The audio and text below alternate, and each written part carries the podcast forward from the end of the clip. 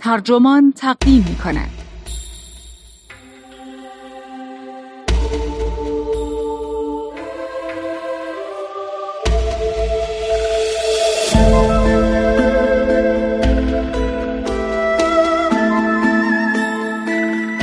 آدم ها در لحظه مرگ خود چه چیزهایی می‌گویند این تیتر یادداشتی است نوشته مایکل ایرارد که در آتلانتیک منتشر شده و وبسایت ترجمان آن را با ترجمه آرش رضاپور منتشر کرده است.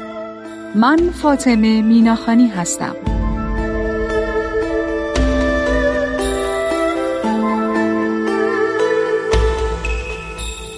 آخرین کلماتی که آدمها پیش از مرگ خود می‌گویند بسیار رمزآلود و دردناک است.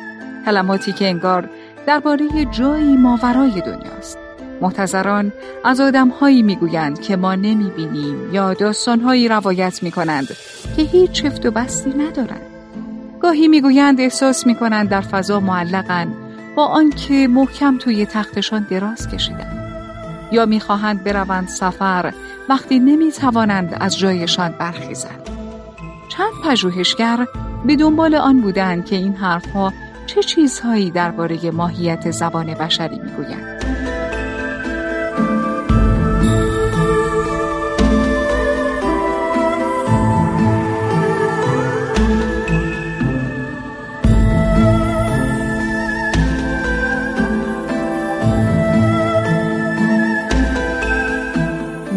فلیکس دوستش بگوید معنای اسمش در زبان لاتین مرگ خوش است.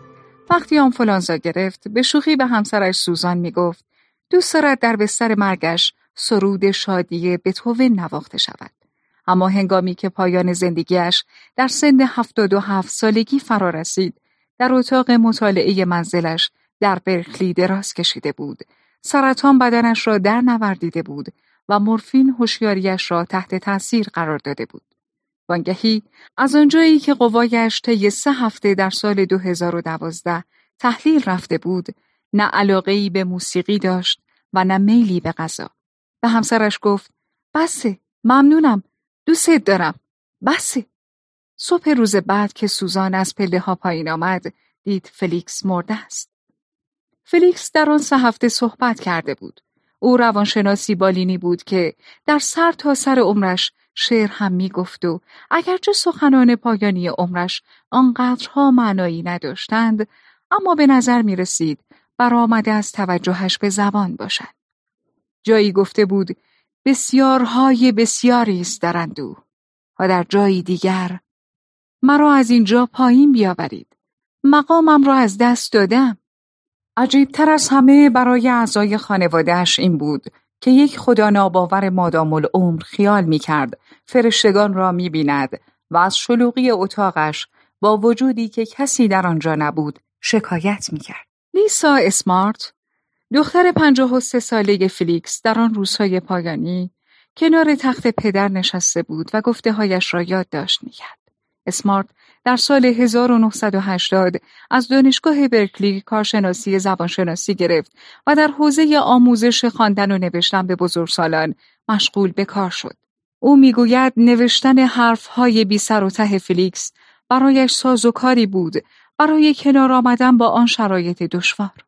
اسمارت که خود زمانی شاعر بوده در کودکی شعر میفروخت. درست مانند دیگر کودکانی که لیمونات میفروشند او نیز سه را به قیمت یک پنی میفروخت او دستور زبانی بیشفت و بست و تخیل آل پدرش را میستود اسمارت با خودش فکر می‌کرد ممکن است یادداشتهایش ارزش علمی داشته باشند و در نهایت در سال 2017 کتابی به نام واژگان در آستانه منتشر کرد. کتابی درباره الگوهای زبان شناختی دو هزار گفته از 181 فرد در حال مرگ و از جمله پدر خودش. این کتاب علا رغم محدودیت هایی که دارد منحصر به فرد است. تنها کتاب منتشر شده است که من در جستجو برای ارزای حس کنجکاویم درباره نحوه صحبت کردن آدم های محتظر یافتم. از مجموعه های آخرین کلمات با خبرم.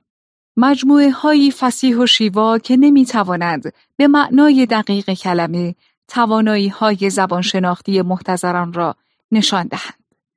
معلوم شد افراد انگوش شماری به بررسی این الگوهای واقعی زبان شناختی نشستند و اینکه برای یافتن یک نمونه درست و حسابی باید به سال 1921 به کارهای آرتور مکدونالد انسانشناس آمریکایی بازگشت. مکدونالد برای ارزیابی شرایط ذهنی افراد درست پیش از لحظه مرگ به انسانشناسی واپسین کلمات روی آورد.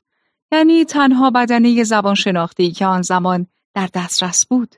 او افراد را به ده دسته شغلی، سیاستمدار، فیلسوف، شاعر و غیره تقسیم و کلمات واپسین آنها را در مقولاتی مانند کنایی، فکاهی و حاکی از خوشنودی کدگذاری کرد.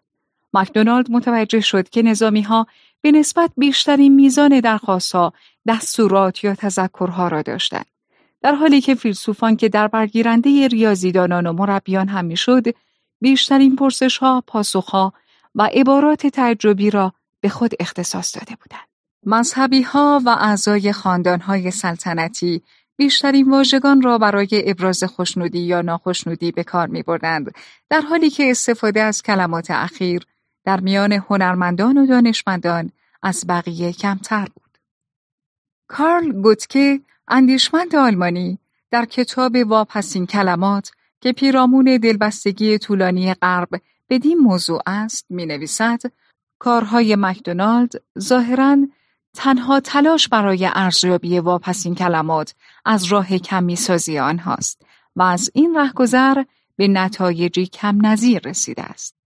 کار مکدونالد در اصل نشان می دهد که ما نیازمند داده هایی بهتر درباره توانایی های کلامی و غیر کلامی در پایان زندگی هستیم. نکته ای که گوتکه مرتب تکرار می کند این است که مجموعه های واپسین کلمات بدان معنایی که از قرن هفته به بعد در زبانهای گوناگون منتشر شده اند بیش از آن که واقعیات تاریخی مستند باشند محصول شیفتگی ها و نگرانی هایی بودند که در هر دوران حول مفهوم مرگ وجود داشته است. چنین مجموعه هایی چیز زیادی درباره توانایی واقعی یک فرد محتظر در برقراری ارتباط به ما نمی‌گوید. برخی رهیافت های معاصر از آن واگویه های سخنورانه که پیشتر رایج بودند فراتر رفته و بر احساسات و ارتباطات تمرکز کردند. هدف کتاب هایی مانند آخرین هدایا که دو پرستار آسایشگاه به های مگی کالانان و پاتریشیا کلی در سال 1992 منتشر کردند و کتاب گفتگوهای واپسین که در سال 2007 به دست ماورین کلی اندیشمند مطالعات ارتباطات در دانشگاه ایالتی تگزاس و جولی یینگلینگ استاد بازنشسته دانشگاه ایالتی هامبورگ منتشر شد بهبود مهارت‌های زندگان برای داشتن گفتگوهایی مهمتر و معنادارتر با محتضران است.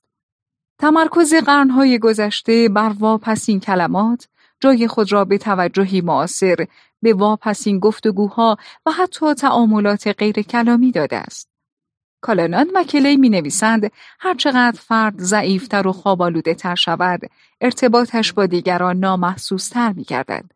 حتی زمانی که افراد ضعیفتر از آن هستند که صحبت کنند یا هوشیاریشان را از دست داده اند باز هم می توانند بشنوند. شنوایی آخرین حسی است که از کار می افتد.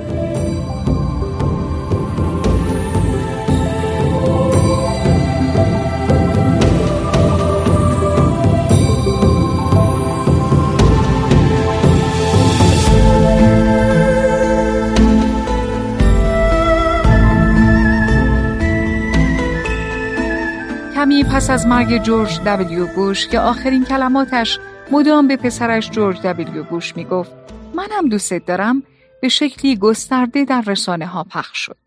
با ما اورین کلی صحبت کردم. او گفت این کلمات می باید در زمینه یک گفتگو دیده شوند و به همین ترتیب تمامی آن گفتگوهای قبلی با اعضای خانواده که در نهایت به آنجا ختم شده بود نخست پسرش به او گفته بود دوستت دارم.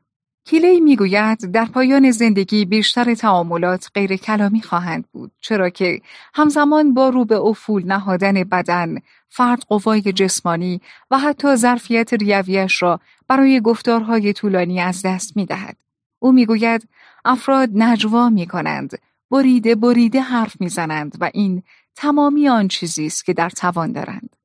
داروها، دهان خشک شده و دندان مصنوعی ارتباط برقرار کردن را محدود می سازند.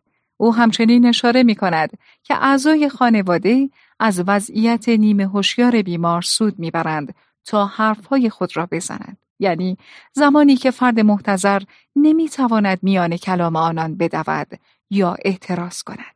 بسیاری از افراد به ویژه اگر مبتلا به آلزایمر یا زوال عقل پیشرفته باشند در چنان سکوتی میمیرند که آنها را از تمامی سالهای زبانمندشان توهی می‌سازد. به نظر می رسد ادهیشان هم که سخن می‌گویند نیز از زبانی پیش پا افتاده استفاده می کنند. از دکتری شنیدم که بعضی اغلب می‌گویند لعنتی لعنتی معمولا اسم زن، شوهر یا فرزندانشان را به زبان میآورند. های شماخر در مقاله ای در شماره سپتامبر مجله اشپیگل می نویسد یک پرستار آسایشگاه به من گفت واپس این کلمات افراد محتظر اغلب شبیه یکدیگر است. تقریبا همه با آخرین نفسشان می‌گویند مادر یا مامان. با این حال هنوز تعاملات هستند که مرا بسته خود می کنند. پاره ای بدان دلیل که بافت بینافردی نامحسوسشان در هنگام نوشتن از دست می رود. یکی از دوستان زبانشناس من زمان مرگ مادر بزرگش کنار او نشست و نامش را به زبان آورد. مادر بزرگ چشمایش را گشود، نگاهی به او انداخت و از دنیا رفت. آنچه در این توصیف ساده از قلم افتاده این است که وقتی دوستم داشت این صحنه را تعریف می کرد لحظه ای مکس کرد و مردمک چشمایش به لرزه افتاد. در ادبیات علمی توضیحی درباره اصول واپسین واژگان یا واپسین تعاملات به چشم نمی‌خورد. بیشترین جزئیات زبانشناختی مربوط به رواناشفتگی است که شامل از دست دادن هوشیاری، ناتوانی در یافتن واژگان، بیقراری و اجتناب از تعاملات اجتماعی میگردد. تمامی افراد صرف نظر از سن پس از عمل جراحی به رواناشفتگی دچار می‌شوند این اختلال همچنین در پایان عمر شایع بوده و یکی از نشانه های رایج کمابی و مصرف بیش از حد آرام بخش است. سندی مکلعود روانپزشک نیوزلندی می نویسد رواناشفتگی به قدری فراگیر است که حتی می توان بیمارانی که در مراحل نهایی بیماری های بدخیم بدان دچار نمی شوند را استثناء محسوب کرد. تقریبا نیمی از افرادی که رواناشفتگی پس از عمل جراحی بهبود یافتهاند تجربه حراسناک و سردرگمان را به یاد میآورند. طی یک تحقیق در سوئد بیماری تجربهش را اینگونه بیان می کند. بعد از عمل جراحی و بقیه چیزها مطمئنا نوعی احساس خستگی داشتم و نمی‌دانستم کجا هستم. احساس کردم به نحوی در مه باشم. تنها پرهیبی مبهم از همه چیز می دیدم. چند نفر هنگام رویارویی با مرگ در وضعیتی مشابه قرار می گیرند. فقط می توانیم حدس و گمان بزنیم. ما به لطف دهه ها پژوهش علمی روی کودکان و نوزادان و حتی کودکان درون رحم در غنی از آغاز زبان داریم. اما اگر بدانید چگونه زبان در محتضران پایا مییابد چیزی به جز دانشی دست اول که با درد و اندوه به دست آمده نخواهید یافت.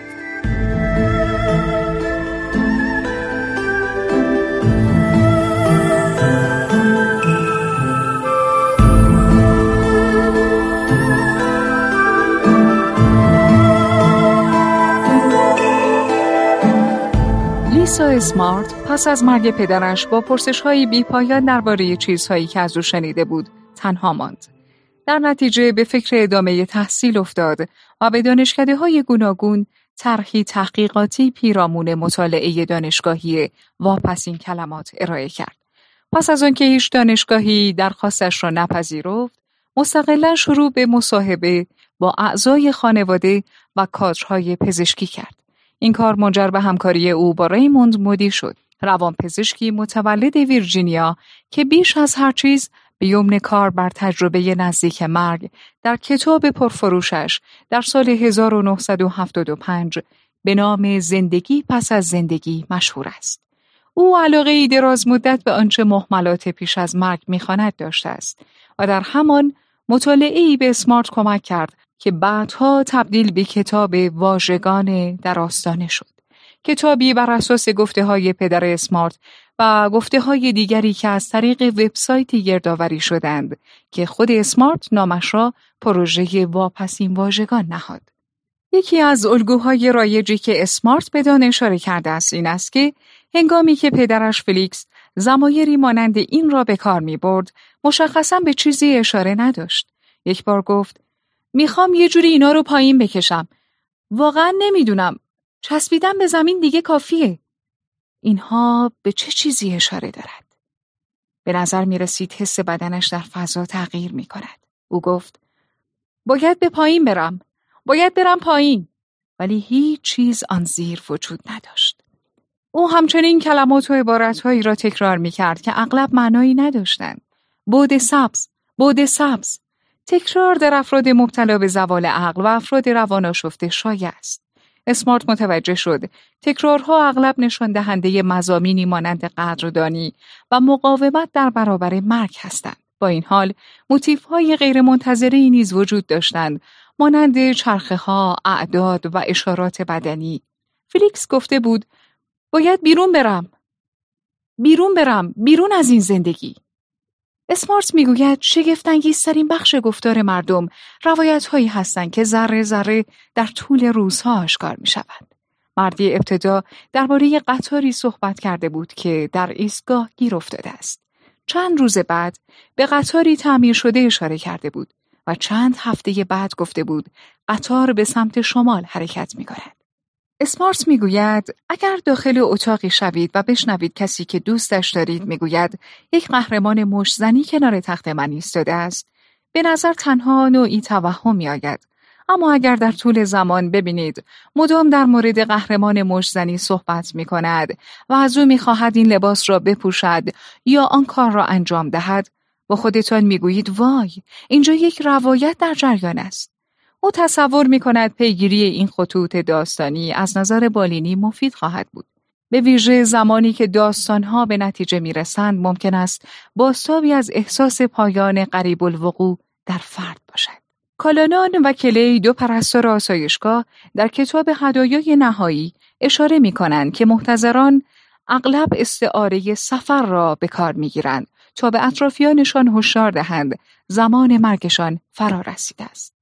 آنها از قول دختری هفته ساله که داشت از سرطان میمرد و پریشان بود چون نمی‌توانست نقشه را بیابد چنین نقل می کنند.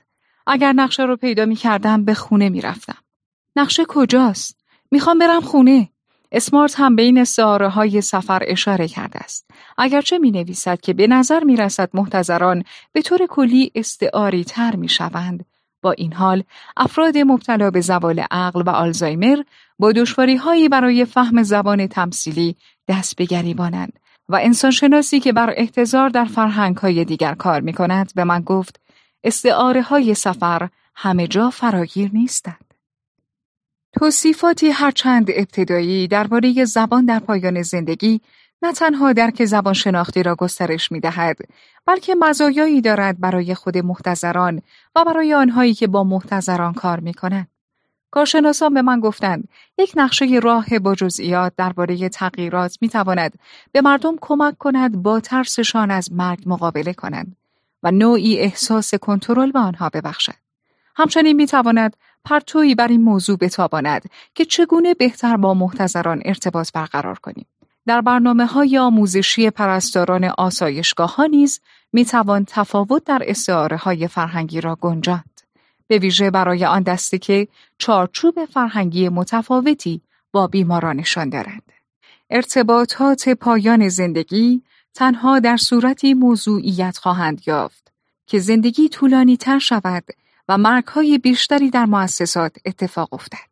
بیشتر مردم کشورهای توسعه یافته مانند نیاکانشان سریع و ناگهانی نمی میرند. بسیاری از افراد به لطف پیشرفت‌های پزشکی و مراقبت‌های پیشگیرانه احتمالاً در اثر نوعی سرطان یا نوعی بیماری اندامی در بیشتر موارد بیماری‌های قلبی عروقی و یا طول عمر از دنیا می روند.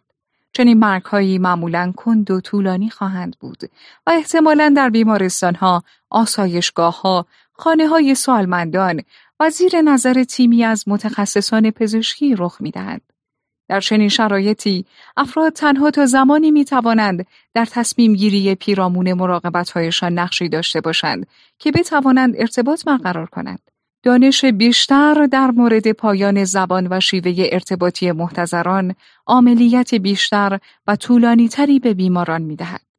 با این حال مطالعه زبان و تعاملات در پایان زندگی همچنان یک چالش است. آن هم به دلیل تابوهای فرهنگی، حول مرگ و نگرانی های اخلاقی درباره حضور دانشمندان در کنار محتضران. کارشناسان همچنین توجه مرا به این نکته جلب کردند که هر مرگ به شکلی منحصر به فرد رخ می نماید. این یعنی چندگانگی که علم را با دشواری مواجه می سازد. در روی مراکز مراقبتی دکترها هستند که اولویت ها را تعیین می کنند.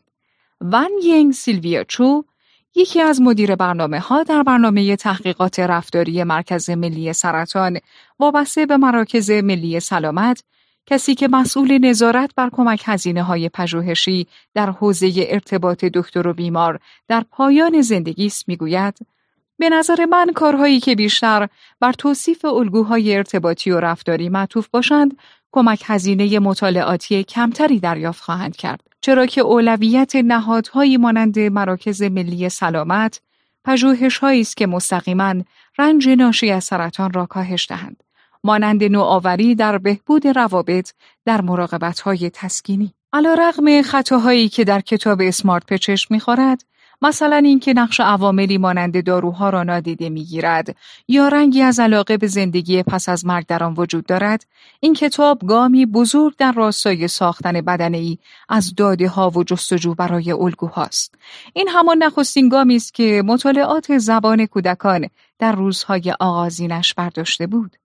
این رشته زمانی زاده شد که تاریخدانان طبیعی و از همه مهمتر چارلز داروین شروع به نوشتن اعمال و گفتار فرزندانش کردند.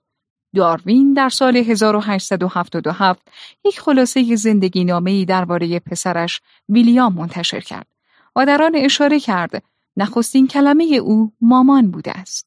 این به اصطلاح مطالعات روزنوشته ها در نهایت به رهیافتی منظمتر انجامید و مطالعه زبان کودکان از تمرکز صرف بر نخستین کلمات فاصله گرفت. کلمات واپسین مشهور سنگ بنای دیدگاه رمانتیک به مرگ هستند.